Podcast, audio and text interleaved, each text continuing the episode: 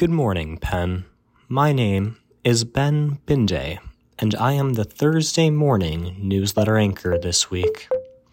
Today is Wednesday, October 5th, 2023.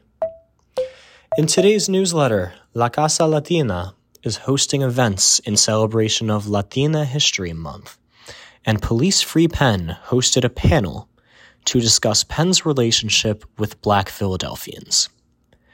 But first, graduate student workers held a rally for union recognition, and many attendees were prevented from entering College Hall.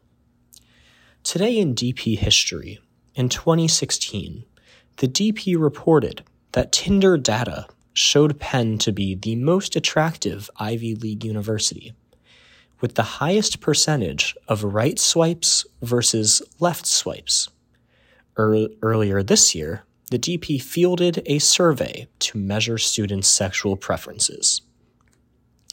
Today's top story is about graduate student union rally goers delivering their union notice. The rally, organized by Graduate Employees Together University of Pennsylvania, UAW, demonstrated support for graduate student workers' push for union recognition. The rally goers sought to deliver a letter with 500 signatures to President Liz Magill and Provost John Jackson. While around 14 rally goers were allowed to enter and deliver the letter to a representative of the provost's office, the vast majority of attendees were prevented from entering the building.